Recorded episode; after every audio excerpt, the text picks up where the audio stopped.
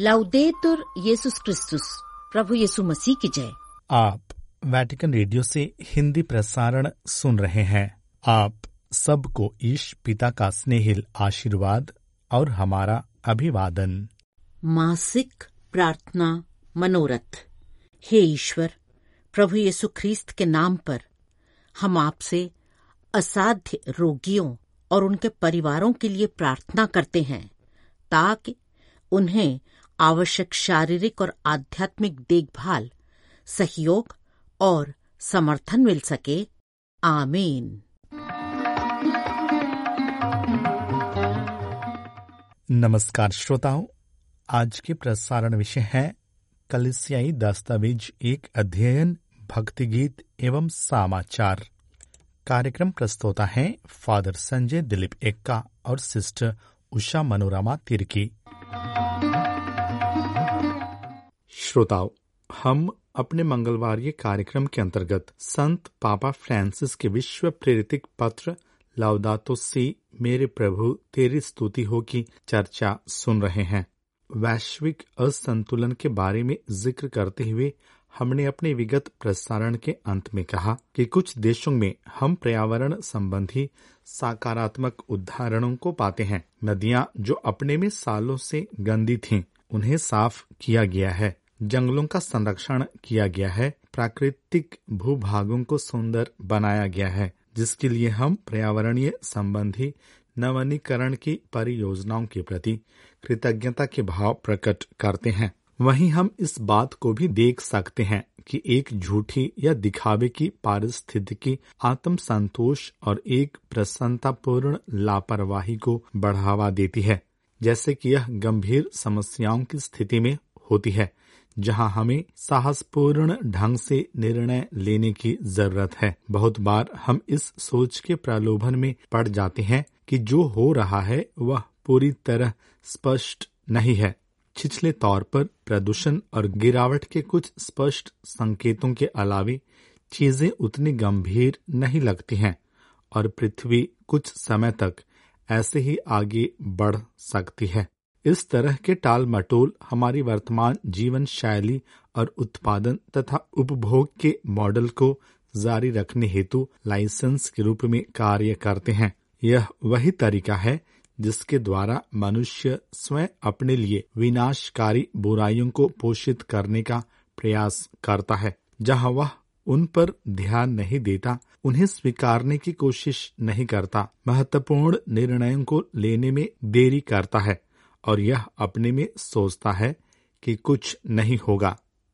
श्रोताओं, अंततः हमें यह स्वीकारने की ज़रूरत है कि इस संबंध में समस्याओं के समाधान हेतु विभिन्न तरह के दृष्टिकोण और विचारधाराएँ उभर कर आती हैं।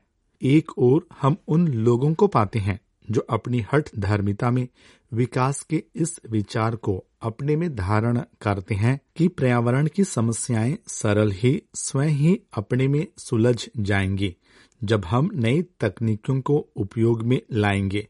साथ ही इसके लिए कोई नैतिक विचारों को गहराई से बदलने की ज़रूरत नहीं है। वहीं दूसरी ओर वे हैं जो नर और नारियों के संबंध में और उनके सभी हस्तक्षेपों, वैश्विक पारिस्थितिकी तंत्र को खतरे की अपेक्षा और किसी भी रूप में नहीं देखते हैं। परिणाम स्वरूप मानवीय उपस्थिति को इस पृथ्वी पर घटाने की ज़रूरत है और साथ ही सभी प्रकार के हस्तक्षेपों को जिनका निषेध किया गया है। हमें इन दोनों चरम विचारों के मध्य भविष्य के लिए एक व्यवहारिक परिदृश्य को उत्पन्न करना है, क्योंकि समस्या के समाधान हेतु केवल एक मार्ग नहीं है। यह हमारे लिए विभिन्न तरह के संभावित सुझावों को प्रस्तुत करता है, जिसमें व्यापक समाधानों के विकास हेतु वार्ता में प्रवेश करने की क्षमता है। श्रोताओं, बहुत से ठोस सवालों के संबंध में कलिस्य के पास कोई ऐसा कारण नहीं कि वह अपने निश्चित विचार प्रस्तुत करे। वह जानती है कि विशेषज्ञों के बीच एक ईमानदारी वाद विवाद को प्रोत्साहित किया जाए। जबकि वह अलग अलग विचारों का सम्मान करती है। लेकिन हमें सिर्फ़ इस बात पर ध्यान देने की ज़रूरत है कि हमारा सामान्य निवास गंभीर निराशा का शिकार हो रहा है। आशा हमें इस बात को पहचानने में मदद करेगी कि हमारे पास सदैव एक मार्ग है कि हम सदैव अपने को उस मार्ग में अग्रसर कर सकते हैं। हम हमेशा अपनी समस्याओं के समाधान हेतु कुछ कर सकते हैं। फिर भी हम चिन्हों को देख सकते हैं कि चीज़ें अपने में टूटने की स्थिति तक पहुँच रही हैं, क्योंकि वे तेज़ी से परिवर्तन और पतन की ओर जा रही हैं। इन्हें हम बड़े पैमाने में प्राकृतिक विनाश के साथ साथ सामाजिक और यहाँ तक कि आर्थिक संकट के रूप में पाते हैं। क्योंकि विश्व की समस्याओं का विश्लेषण अपने में नहीं किया जा सकता या इसकी व्याख्या तटस्थता में नहीं की जा सकती है। हम उन प्रांतों को पाते हैं जो प्रलय के दिन की भविष्यवाणी से अलग अति खतरे की स्थिति में है। वर्तमान विश्व प्रणाली निश्चित रूप में विभिन्न कारणों से अपने में आरक्षणीय है, क्योंकि हमने मानव जीवन के क्रियाकलापों के लक्ष्य के बारे में विचार करना छोड़ दिया है। यदि हम अपने ग्रह का निरीक्षण करेंगे तो हम शीघ्र पाएँगे कि मानवता ने ईश्वरीय आकांक्षाओं को हतोत्साहित किया है। श्रोताओं लवदातो सी का दूसरा अध्याय सृष्टि का सुसमाचार है। क्यों यह दस्तावेज़ भले मानस लोगों को संबोधित करे, जहाँ हम एक अध्याय को विश्वासियों के विश्वास से संयुक्त पाते हैं? संत पापा कहते हैं कि मैं इस बात से अच्छी तरह सचेत हूँ कि राजनीति और दर्शन शास्त्र वे क्षेत्र हैं जो सुदृढ़ रूप से एक सृजनहार के विचार को नकारते हैं या उसे महत्वहीन समझते हैं और परिणाम स्वरूप समग्र पारिस्थितिकी और मानवता के पूर्ण विकास के लिए धर्म जो समृद्ध योगदान दे सकता है, उसे तरखेन बताकर खारिज कर देते हैं। वहीं दूसरे धर्म को उप संस्कृति की तरह देखते हैं, जिसे सहन करना है। यद्यपि विज्ञान और धर्म सच्चाई को समझने हेतु अपने विशिष्ट दृष्टिकोण के साथ दोनों के लिए एक गहन फलदायी संवाद हो सकता है। श्रोताओं, पारिस्थितिकी संकट की जटिलता और इसके असंख्य परिणामों की स्थिति में हमें यह अनुभव करने की ज़रूरत है कि समाधान अपने में उचित नहीं होगा, यदि हम सच्चाई को देखते और उसे परिभाषित नहीं करते हैं। हमें चाहिए कि हम लोगों की विभिन्न संस्कृतियों की समृद्धि को, उनकी कला और कविता, उनके आंतरिक जीवन और आध्यात्मिकता का सम्मान करें। यदि हम सच्चे रूप में पारिस्थितिकी के विकास की चिंता करते हैं, जिसे हमने नष्ट किया है तो इस संबंध में विज्ञान के किसी भी शाखा और ज्ञान के किसी भी रूप को नहीं छोड़ा जाना चाहिए। और हम इसमें धर्म तथा उससे संबंधित भाषा विशेष को पाते हैं। इस संदर्भ में कैथोलिक कलिसिया किसी भी दार्शनिक विचार से वार्ता करने को खुली है। यह प्रतिक्रिया उसे विभिन्न विश्वास और कारणों के मध्य एक निचोड़ निकालने में मदद करती है। कलिस्य की सामाजिक शिक्षा का विकास हमारे लिए एक ऐसा संक्षेपण प्रस्तुत करती है, जो नई चुनौती से भरी है। इससे भी बढ़कर यद्यपि यह विश्व प्रेरित पत्र सबों के संग वार्ता हेतु स्वागत करता है, जिससे हम एक साथ मिलकर मुक्ति के मार्ग की खोज कर सकें। संत पापा कहते हैं कि मेरी चाह यही है कि मैं शुरू से ही यह दिखलाना चाहता हूँ कि विश्वास हम ख्रिस्तियों और दूसरे विश्वासियों के लिए भी प्रचुर मात्रा में प्रकृति की देख रेख करने और अति संवेदनशील भाइयों और बहनों की सेवा करने को किस तरह हमें प्रेरित करता है? यदि मानवीय होने का तथ्य हमें पर्यावरण की देख रेख करने को अग्रसर करता है, जिसके हम सभी एक अंग हैं तो ख्रिस्तियों के रूप में हमें सृष्टि के प्रति अपने उत्तरदायित्वों को अनुभव करने और अपने कर्तव्यों को प्रकृति तथा सृष्टिकर्ता के प्रति निभाने की ज़रूरत है, जो हमारे विश्वास का एक अहम भाग है। यह मानवता और पूरे विश्व के लिए अच्छा है। जब हम विश्वासी गण अपने विश्वास से उत्पन्न पारिस्थितिकी प्रतिबद्धताओं को बेहतर ढंग से पहचानते हैं। श्रोताओं, हमने अपने मंगलवार कार्यक्रम कलिसियाई दस्तावेज़ एक अध्ययन के अंतर्गत संत पापा फ्रांसिस के विश्व प्रेरित पत्र लवदातुस्सी पर एक चर्चा सुनी।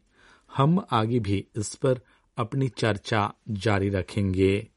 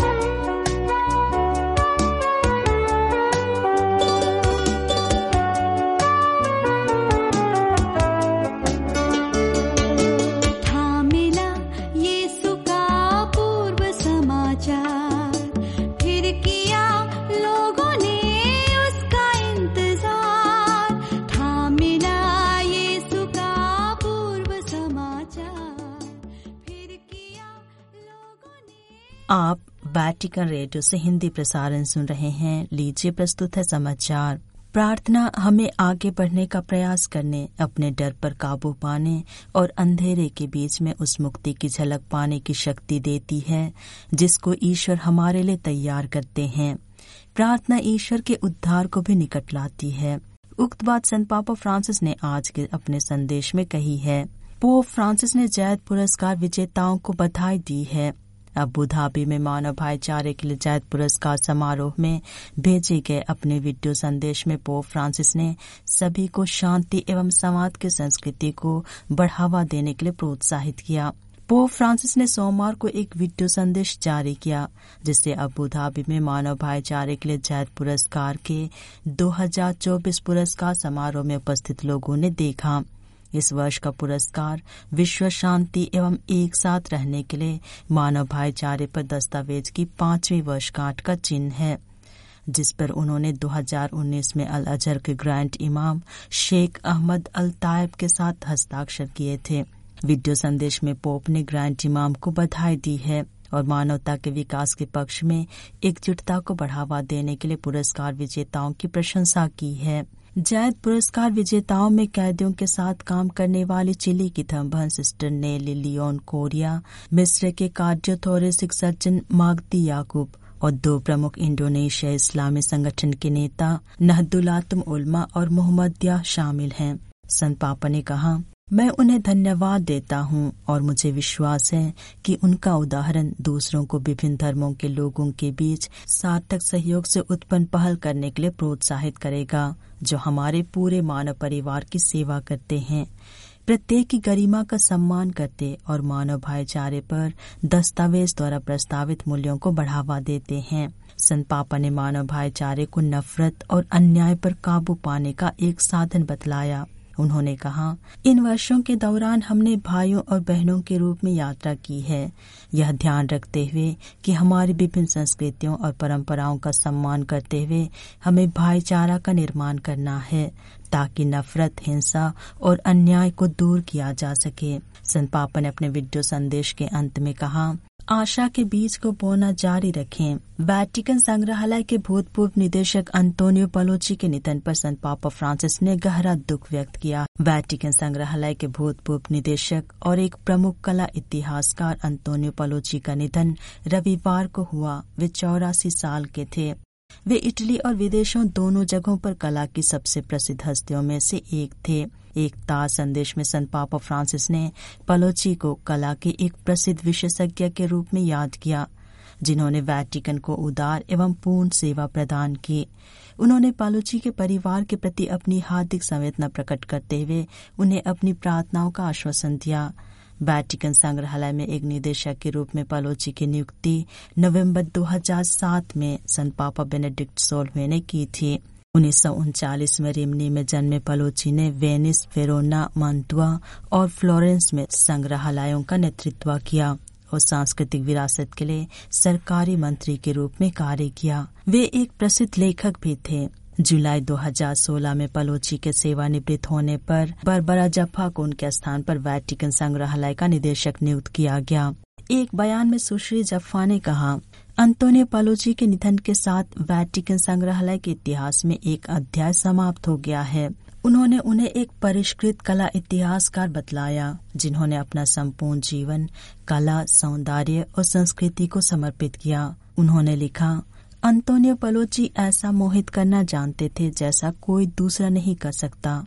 कुछ लोग हैं जो बोलने की कला से सुशोभित हैं। और वे उस श्रेणी के राजा थे। फ्लोरेंस में उफीजी गैलरी के पूर्व निदेशक स्मिथ ने कहा कि अंतोनियो पलोची का निधन संस्कृति की दुनिया में एक बड़ा शून्य पैदा करता है। उन्होंने पलोची की बहुत जटिल विचारों एवं अवधारणाओं को सरल रूप में संप्रेषित करने की क्षमता को याद किया। उन्होंने कहा हमने एक राजनेता एवं हाल के दशकों के सबसे महत्वपूर्ण इतालवी विद्वानों में से एक को खो दिया है, जिनके पास अद्वितीय वाक पटुता लेखन कौशल और ज्ञान फैलाने की प्राकृतिक प्रतिभा थी। उनका स्थान कोई नहीं ले सकता। कलीसिया, जब गुरुवार को मानव तस्करी के खिलाफ प्रार्थना और जागरूकता हेतु दसवें अंतर्राष्ट्रीय दिवस मनाने की तैयारी कर रही है, दुनिया भर के करीब 50 युवा रोम पहुँचे हैं, जहाँ वे तस्करी पर विशेष प्रशिक्षण में भाग लेंगे। 8 फरवरी को मानव तस्करी के खिलाफ प्रार्थना और जागरूकता का दसवां अंतर्राष्ट्रीय दिवस मनाया जाएगा, जिसकी स्थापना 2015 में पोप फ्रांसिस द्वारा सुडानी धर्म बहन संत बकीता के पर्व दिवस पर की गई थी। जो तस्करी के शिकार हुए थे और इस संकट के खिलाफ कलीसिया की प्रतिबद्धता का एक विश्वव्यापी प्रतीक है। उस दिन दुनिया भर के कई पलियों, समुदायों और संगठनों में हज़ारों लोग जमा होकर इस वैश्विक मुद्दे पर चिंतन करेंगे, प्रार्थना में भाग लेंगे और अपने अनुभवों को साझा करेंगे। उन पचास युवाओं में जो पाँच महादेशों में से हैं, विद्यार्थी, स्वयंसेवक, शोधकर्ता, पत्रकार और कार्यकर्ता शामिल हैं, जो दो से आठ फरवरी तक मानव तस्करी पर प्रशिक्षण एवं जागरूकता सेमिनार में भाग ले रहे हैं। रविवार को संत पेतरुस महागिरजाघर के प्रांगण में देवदूत प्रार्थना के दौरान संत पापा फ्रांसिस उनका अभिवादन करेंगे। गजा के बच्चों का दूसरा दल इलाज के लिए सोमवार को फिर इटली पहुँचा। इटली का सैन्य अस्पताल जहाज़ बुल्कानो गजा से घायल एवं बीमार बच्चों के दूसरे दल को लेकर सोमवार को इटली का लास्पेजिया बंदरगाह पहुँचा। पौत्र भूमि के संरक्षक ने महत्वपूर्ण परियोजना के कार्यान्वयन के लिए खुशी व्यक्त की और बच्चों की पीड़ा के लिए दुख व्यक्त किया। यात्रा पिछले शुक्रवार को मिस्र के अल हरीश से शुरू हुई थी, जहाँ बच्चों को रफा सीमा पार करने के बाद लिया गया था। सोमवार 5 फरवरी को बंदरगाह में उनका स्वागत इटली के विदेश मंत्री अंतोनियो तजानी और पौत्र भूमि के संरक्षक फादर इब्राहिम फाल्टास ने किया। फादर फाल्टास ने खुशी और दुख दोनों व्यक्त करते हुए कहा, यह इस अभियान की सफलता के लिए बहुत खुशी का दिन है, लेकिन जिन दैन्य स्थितियों में ये बच्चे आए हैं, उन्हें देखकर गहरा दुख भी होता है। उनमें से कुछ की हालत सचमुच गंभीर है। फादर फाल्टास ने कहा इटली ने फिर एक बार अपना सबसे अच्छा चेहरा और मानवीय सहायता के लिए अपनी प्रतिबद्धता दिखाई है। और इसी के साथ हिंदी प्रसारण समाप्त हुआ। अब तमिल में प्रसारण होंगे। नमस्कार।